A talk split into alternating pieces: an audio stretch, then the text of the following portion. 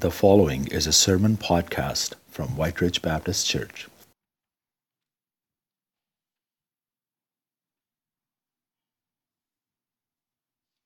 Good morning. May I ask you to rise, please?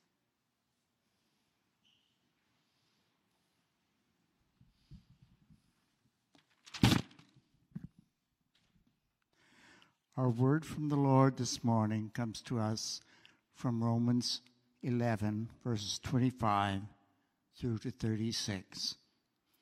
Lest you be wise in your own sight, I do not want you to be unaware of this mystery, brothers. A partial hardening has come upon Israel.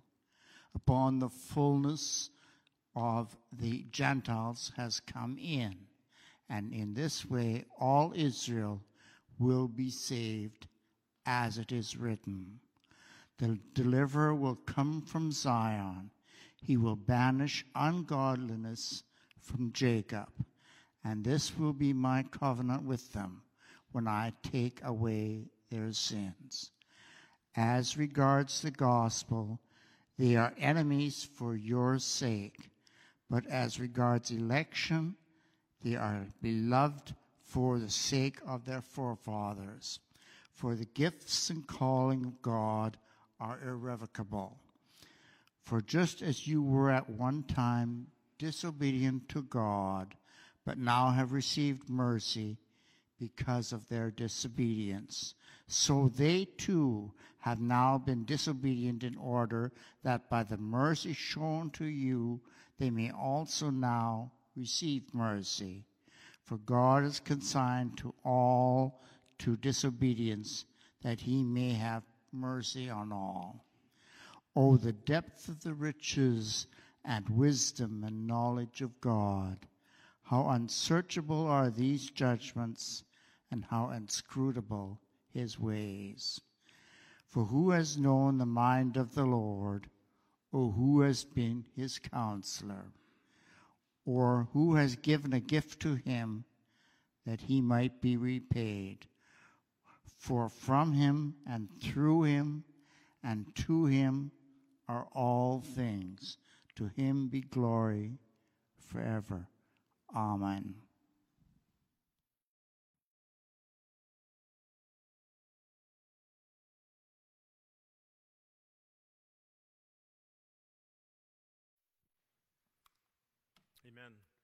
Thank you so much, John, for the scripture reading this morning. Good morning, everyone. My name is Terry, and I'm one of the pastors here. And uh, welcome, especially if you are newer to the church family and online. And may God uh, bless our morning together in the scripture. We're finishing up today a very important portion of Romans, chapters 9 to 11. And starting in the new year, we'll be getting into chapter 12 after Advent and Christmas. Now, the chances are that you will not remember the Greek philosopher by the name of Heraclitus, uh, who lived about 500 years before Jesus Christ walked the earth. But there is a chance that you'll remember one of his most famous sayings. and that saying was No man ever steps in the same river twice, for it is not the same river, and he is not the same man. um, uh, Heraclitus uh, commented on that because he was a deep thinker. And indeed, that very comment reflects the kind of uh, attitude toward history that we should have, that history is always moving forward. You and I will not be the same people that we were yesterday. We are always moving, changing. It's true for your life, it's true for mine. We cannot and we do not stay the same. We are the sum total of many influences in our lives, some of which are thrust upon us and we have no control over, and some of which is our own choosing. And so we, we are always in that kind of state. And uh, Heraclitus probed deep into many of the existential questions of life and of human existence. For example, he asked, why? Why things are not in a state of constant chaos? If indeed life is this ever flowing river of change? And the answer that, of course, we know, and I'm not sure he came to the understanding of the answer, but the Bible's answer of why things are not always in a state of chaos is because these changes that come upon us are ordered and not random. It is the sovereign wisdom of God that stands behind all of the changes of history. The biblical view of history is not static, but neither is it random. All things are moving toward that end that God has planned the salvation of his people for the glory of his Son. And what I'm describing is not only true on the big macro level that Paul is talking about in Romans 9 to 11, but it's true on the micro level. It's true on the personal level. It's true for you and I as well that our changes in life and all that we face are somehow in God's design ordered. And one day when we look back upon our lives, we will see some of the things that God had ordained, God had planned, even some of our screw ups, even our disobedience, and so on. And so it ought to bring great assurance into your life, this very truth of a really living, loving, sovereign God that is not letting things just randomly happen but is ordering the things of our lives. Life is not a lottery. I was trying to think of this morning what, what I could compare it to uh, besides being a lottery, the opposite. And the first thought that came to my mind was the lathe. You know, the lathe, you put a spindle on and you, it turns fast. And I remember the first time that I ever used a lathe was in grade 11 wood shop at high school in Walkerton District Secondary School where I attended. And I remember that we had designed these certain uh, pieces of furniture that Mr. Platt had or- organized, and we we designed a piece of furniture. I designed a stereo cabinet, and before he let me go crazy on the lathe with black walnut wood that was expensive, he asked me to take a piece of pine and just, just play with it. And so here I was trying to make something out of that piece of pine. That's, that's a better picture than lottery, folks. God, God's got the tools in his hands, and life seems to be spinning sometimes pretty crazy, but God is, is a master craftsman. He's going to make something out of your life, even some of the darkest things that God allows you to go through. And so, how do we view history? I like the way that John Piper describes the big ages of history. He starts by talking about the time of Gentile disobedience. This is mostly our Old Testament view when God let the nations go their way. When God said, okay, you want to worship Baal or other false gods? Go ahead. And God, all that while, was patiently writing his story on the people Israel. He gave them the law, the prophets. He was writing what, what humanity was designed to be through his people Israel. The next stage is the, the time of Jewish disobedience. We get into the New Testament and we see that the Jewish people rejected the very Messiah that was raised up in their family line and was sent by God to be their Savior. Jewish disobedience. But that, that time ushered in the third, which was this time of mercy shown to millions of Gentiles, people like us, and the spread of the gospel to all nations, a redeemed people and when the fullness of the Gentiles has come in and every person that has, is saved, that is going to be saved and follow Jesus Christ, then there will come the fourth age of history, which has not arrived yet.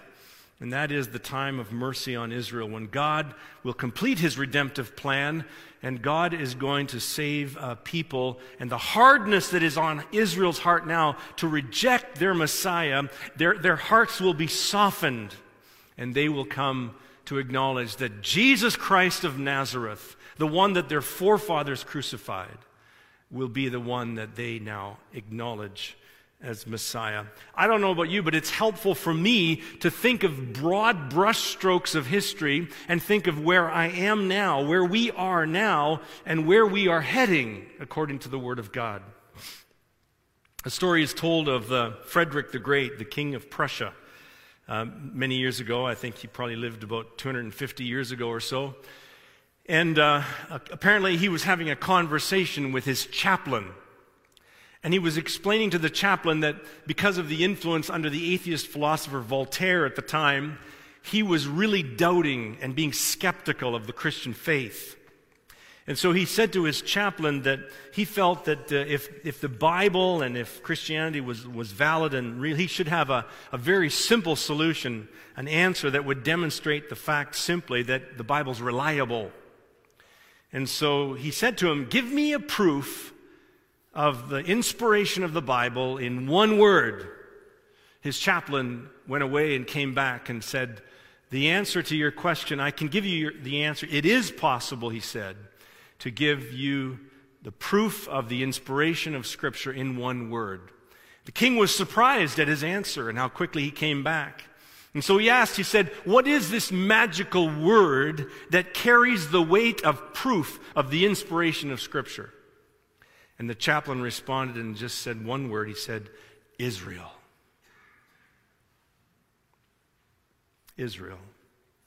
And the king was silent, the history books say.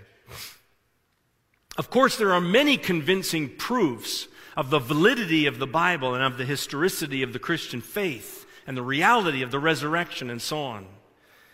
But it is quite true that the continuing existence of Israel, the Jewish people, through more than 4,000 years of history is strikingly convincing. When you think about the, the exiled people that they are, dispersed, persecuted, killed throughout their history, yet preserved by God repeatedly. Such a history leads many people, because of their abuse over history, leads many people to say that God does not care for them and leads other people to conclude God must really care for them, that He has kept them through such, such opposition. And indeed, that is the, the second approach, is what the Bible is teaching us. Jesus tells a, a parable in Matthew chapter 21. The parable of the wicked tenants, it's labeled. It's about a master, a man who buys a vineyard. He buys a piece of land, he builds a fence around the vineyard, he digs a, a, wine press, and he builds a tower for water, and he, he leases it out to tenants. And Jesus says that then he goes to another country and he leaves the tenants to tend to the, to the vineyard. The time of fruitfulness comes, the season when fruit is to be gathered, and he sends some servants to gather the fruit and the, the wage that he deserves. But when these servants are received, they are beaten and one of them is killed. The tenants see them as an opportunity. The king or the man sends more servants, and they do the same to those servants. Finally, he sends his very own son. He thinks in, in, his mind, they will respect my son. But the parable that Jesus tells says that they beat and kill him as well because they think, now let us take the inheritance. Now, this is a parable that Jesus tells to a Jewish audience. And the conclusion of the parable in verse 21, he asks the, the listeners, What will the landlord do to those tenants? And the, the answer to the ten, to, the, to Jesus is, he will put those wretches to a miserable death and then rent out the vineyard to other tenants who will give him their fruit in season. And Jesus concludes the parable with these words. Again, a Jewish audience. He says, Therefore I tell you, the kingdom of God will be taken away from you and given to a people who will produce its fruit. These are very strong words. You can be sure that the chief priests were offended. In Romans 9 to 11, that we're looking at, Paul is teaching the same truths that Jesus is teaching in parables like that. God is the landowner, Israel is the tenant that God has put in charge and has asked for him, them to bring forth the fruit of a living God and his, his, his ways being made known among the nations.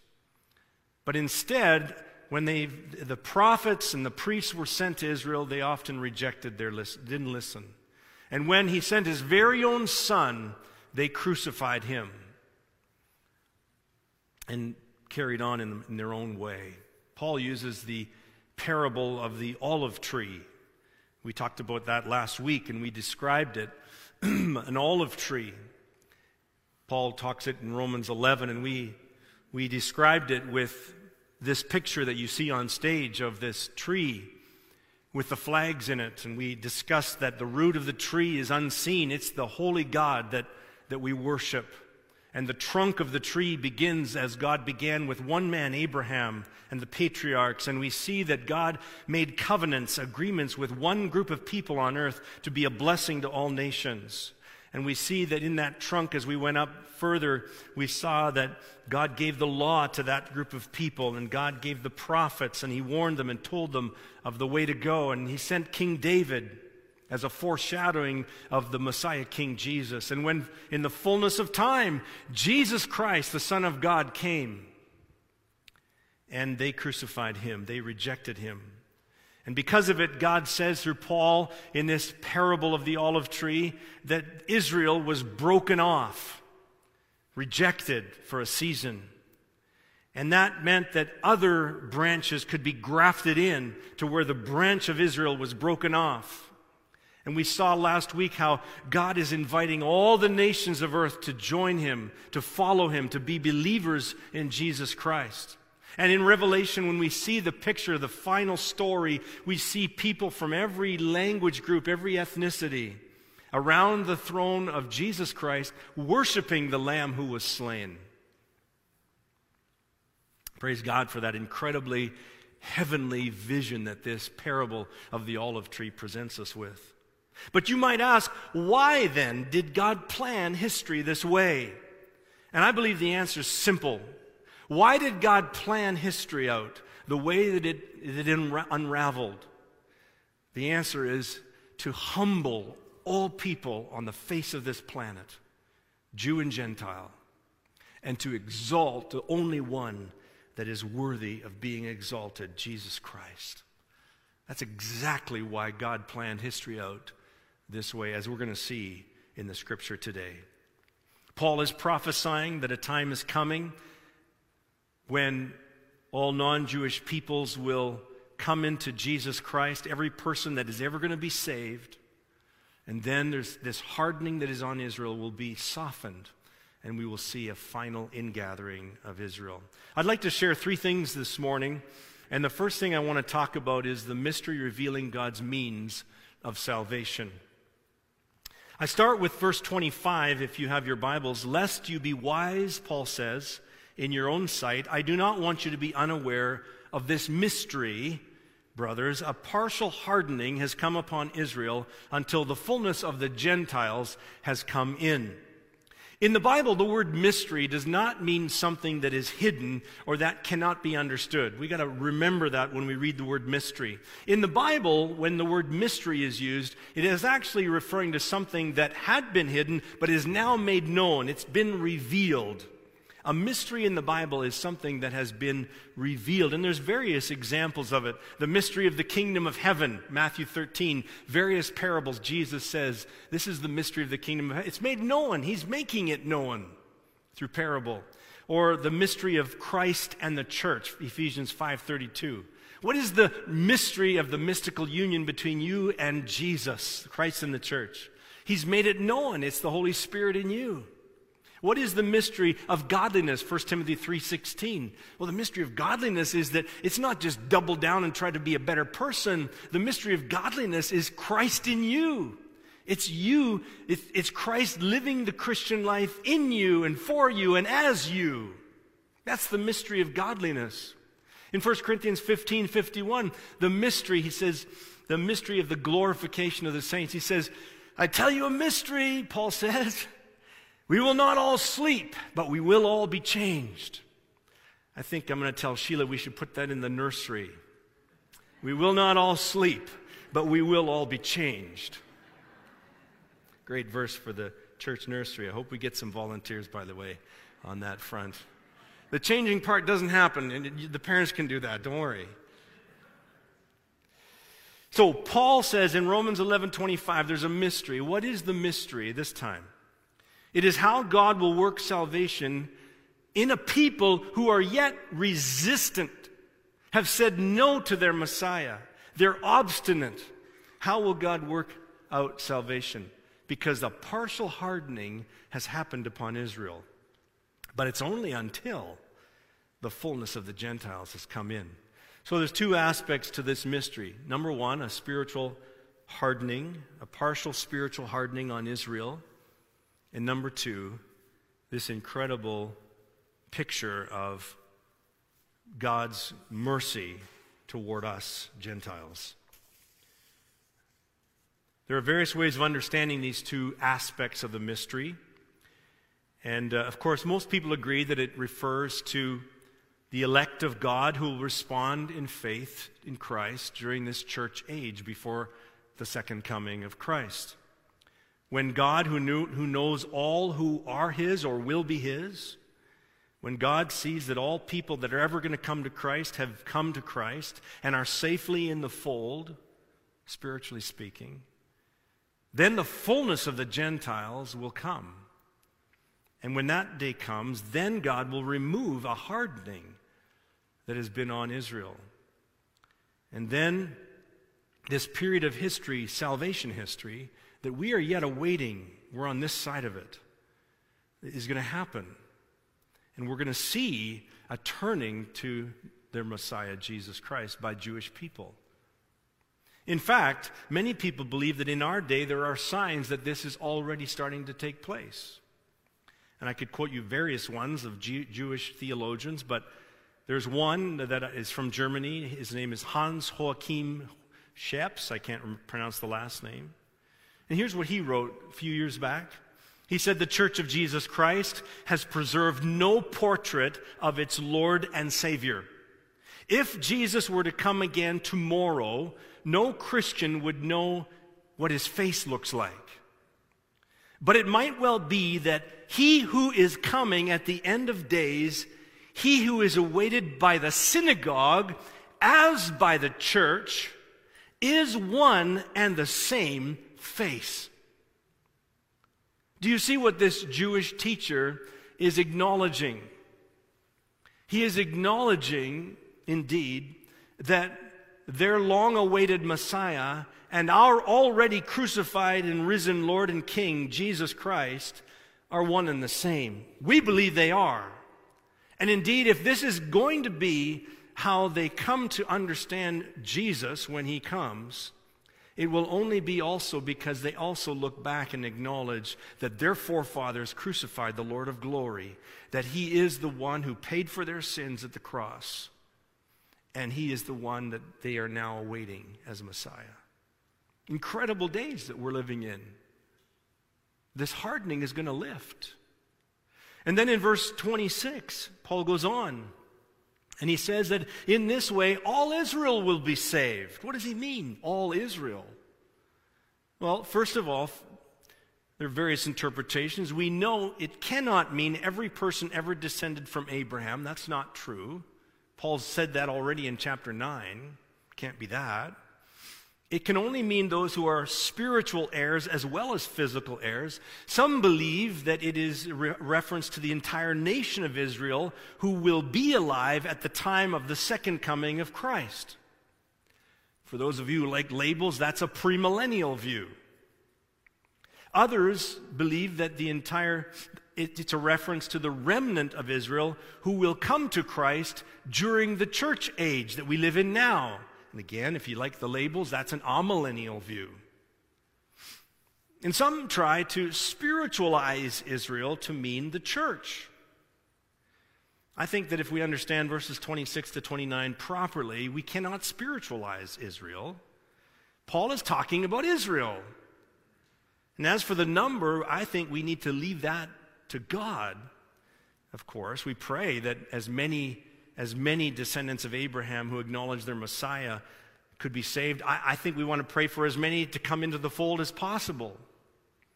But let's move on to the second point that I'd like to refer to. The mystery reveals not only the means of salvation, but the mercy of God in salvation. One of the dangers that we've had in, in, studying for the last few months, chapters 9 to 11 of Romans, is that we get fixated on the doctrine of election. And we stumble over the doctrine of election because we can't compute it in our brains. Instead of fixating on the mercy, the doctrine of the mercy of God.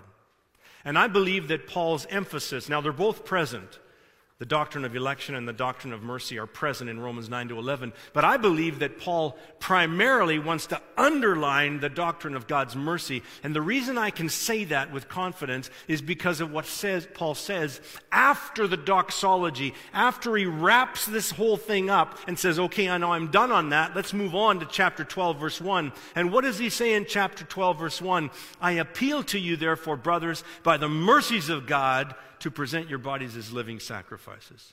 You see, he's appealing to him because of the mercies of God. The NIV cl- clarifies it even more, I think. Therefore, brothers, in view of God's mercy. You see, it's God's mercy that Paul is really exalting.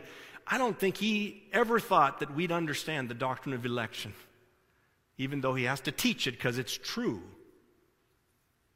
It's the mercy of God. And it's the mercy of God that Paul punctuates at the end of chapter 11 before he gets to the doxology. And then after he finishes the doxology, he's saying, verse 30, he says this For just as you who were at one time disobedient to God, Gentiles, but now have received mercy because of their, the Jewish, disobedience, so they too, the Jewish people, have now been disobedient in order that by the mercy shown to you, the Gentile peoples, they, the Jewish peoples, also may now have received mercy. For God has consigned all to disobedience so that he might be merciful on all. Now, there's a lot there, I understand. But let's unpack two of the key words that will help us to understand what Paul is talking about. And the first word is the word consigned in verse 32. For God has consigned all to disobedience that he may have mercy on all. The word consigned, sankleo in Greek, means to shut in together with, to enclose. It is used to imprison so Paul is saying that when God consigned everyone to disobedience, he is saying he has shut them in, imprisoned them, given them over to their disobedience. The only other time this word is used in the Greek New Testament is in Galatians chapter 3 verse 22. And Paul says there, the scripture imprisoned. The scripture imprisoned everything under sin so that the promise of faith in Jesus Christ might be given to those who believe. Now, the second word I want to unpack is the word disobedience, which I think is misleading. the word in Greek is apatheia. It's where we get our word apathetic from, apathy.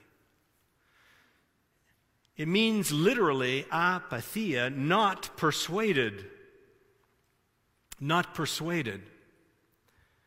The refusal to commit or believe. What's the main point that Paul is teaching? Paul is teaching here in verses 30 to 32 that both Jewish and Gentile peoples have followed the same path of unbelief, of disobedience, of apathy toward God. God sends prophets, God sends His Word, God sends the law, God sends His Son, God sends His Spirit. And what does humanity, Jew and Gentile, do? They yawn in His face. Apathy. The things of eternity that are written in our hearts, and we move on in life like the guy that just cut us off is the most important thing on earth, and I'm going to go and get road rage after him. But the things of God, apathy. That's what leads to disobedience. God is saying here, Paul is saying here, that in response to this, without feeling, this, without having persuasion toward God, the Lord gives us over to shut us into this imprisonment of our apathy. And only God's mercy can set us free. Jew and Gentile, only God's mercy can set us free. You can't set yourself free. Friends, this is a really relevant message. This is a really relevant passage. Paul is warning all people who are not persuaded, who have been careless in their spiritual lives, that apathy can become a prison if you are not careful. You need to call upon the only one who can set prisoners free, Christ.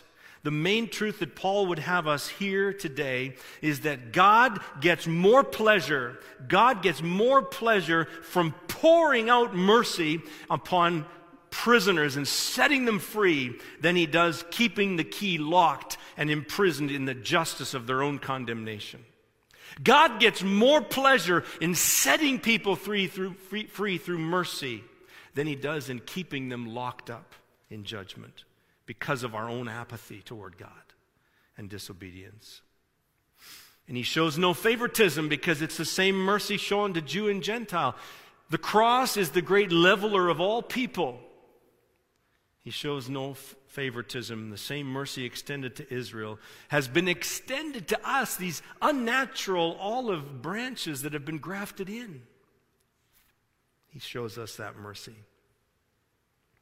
And so we pray today against all apathy toward God. Oh God, we pray against apathy.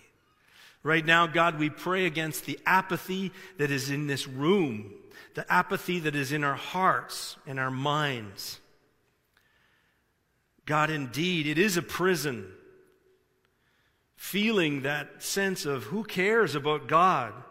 Getting up in the morning and not having God on our minds, but all the things of the day, Lord, we confess it. We're so, so clung to this world. Our feet are clay, oh God. We acknowledge, Father, that we are often imprisoned by a lack of motivation to love you with all of our heart and mind and soul and strength. So, Lord, would you help us? And we say yes to you, God. We say yes to your Holy Spirit. Come and break up the hard ground and, and stir up the mind that is dull and awaken the spirit that is sleeping, O oh God, so that we might not be apathetic toward you and your things. In Christ's name. Amen. I love the passage in Ephesians 2, verse 12. Remember that you, you Gentiles, were at that time separated, separated from Christ, alienated from the commonwealth of Israel, strangers to the covenants of promise, having no hope without God in the world. But now, that's incredible. But now, in Christ Jesus, you who were once far off have been brought near by the blood of Christ. That's mercy, folks.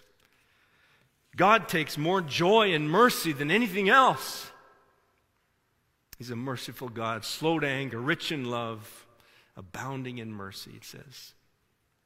Let's move to our final point this morning. I want to speak of, and the mystery is of revealing God's mind. We've talked about God's means, we've talked about God's mercy, and now let's talk about God's mind in salvation.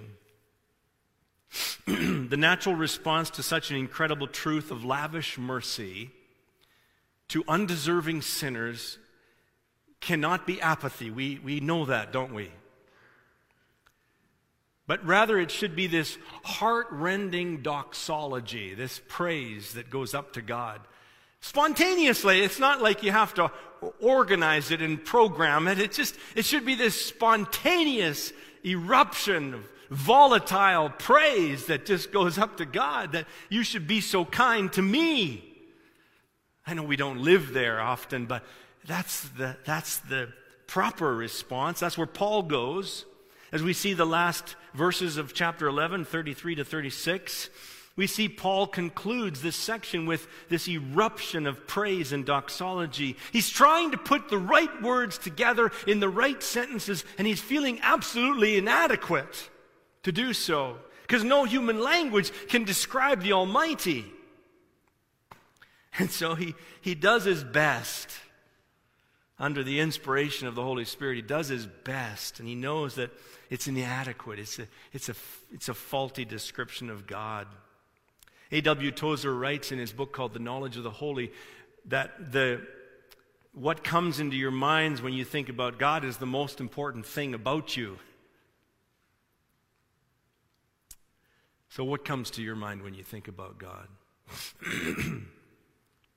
C.S. Lewis, in his book called Miracles, he describes a shellfish that tries to tell other shellfish what human beings are like. Okay, can you picture that for a moment? Uh, shellfish trying to tell other shellfish what human beings are like. And he says to them that they have no shell and that they're not attached to this rock like substance like we are, and they don't live in the water. And he goes on and on, and the other shellfish are trying to understand what humans are like. And here's what their ending conclusion is they end up believing that humans are famished jelly existing in a dimensionless void. The point of C.S. Lewis is trying to make is that just as they can't describe what humans are like, we woefully are inadequate to describe what God is like. Our language to describe the Almighty and everlasting God who dwells in unapproachable light falls far short. And so I don't want to end this message and try to, to unpack exegetically what is the wisdom of God and what is the knowledge of God. And I'm not going to go there because it's going to fall short. Because his, his ways are, are unsearchable, his ways are inscrutable. And all the language that we could muster feels so lame and so feeble. And yet I know that when we die, and when we have that one first second in the presence of God, more will be known of God than a thousand sermons could ever accomplish. Just that one split second in the presence of God will be sufficient to instruct us and to, to result in that eruption of praise and doxology back to God than any sermon could ever do. So, can I tell you, just for a moment as we conclude this day, can I tell you what I picture in verses 33 to 36? As Paul is writing these words, can I tell you what I picture in my mind? I picture Paul taking off of his, sand, his sandals, recognizing that he's on holy ground. I picture Paul putting aside in his mind all of the questions of the mysteries and the things that he still doesn't understand. I picture Paul getting up from wherever he is seated as he is been sitting with the scribe. He talks about the guy that's writing Romans in chapter 16, verse 22. His name is Tertius, a young scribe that's writing. And I picture in my mind that the young scribe stays seated with his quill in hand, ready to keep on writing. And I picture the aged apostle rising up, taking off his sandals, looking towards heaven raising up his hands in the air. And then he opens his mouth, and the, the scribe is ready. And guess what he says? The first word out of Paul's mouth is, Oh. That's where he stops. It's the Greek word, uh, it's the Greek letter omega, the last letter of the Greek alphabet. He just says, Oh.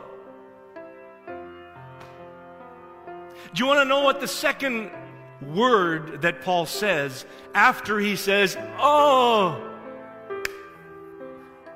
He says, Depth. That's what he says. You can look at it in the Greek text. He says, Oh, and then he says, depth or deep. You see, Paul's, Paul's struggling here. Just to put language that's going to describe God.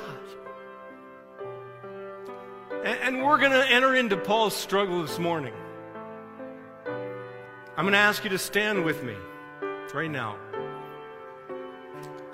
I'm going to ask you to put aside all of the mysteries that you don't understand about theology and about God and about your own life. I'm going to ask you to just enter into this inexpressible, inscrutable, unsearchable ways of God that Paul is attempting to articulate. And with Paul, be willing to say, Oh, let me read it first of all to you, and then I'm going to ask you to follow along again in silence.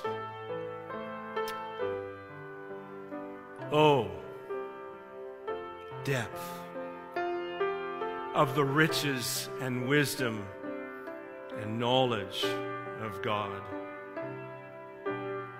How unsearchable are his judgments. How how inscrutable his ways. For who, who has known the mind of the Lord? Who has been his counselor? Who has given a gift to God that he might be repaid? For from him and through him and to him are all things. To him be glory forever. Amen. Would you stand in silence with me?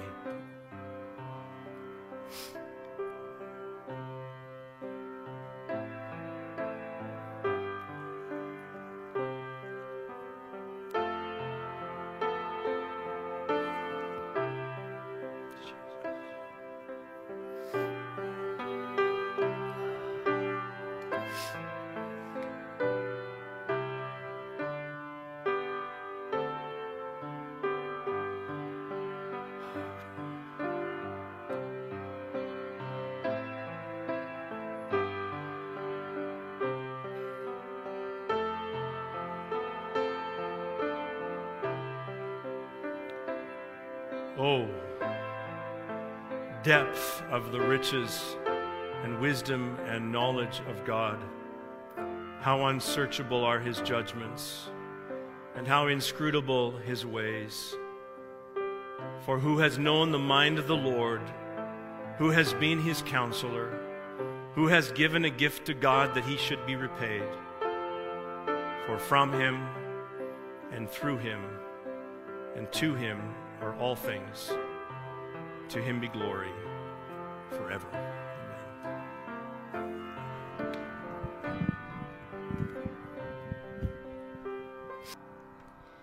Father, thank you so much for your holiness and that you are so far above us. And I pray that we would always remember that and that you would take away all the apathy that we have towards you. And I pray that you would bless everyone going from here. In Jesus' name, amen.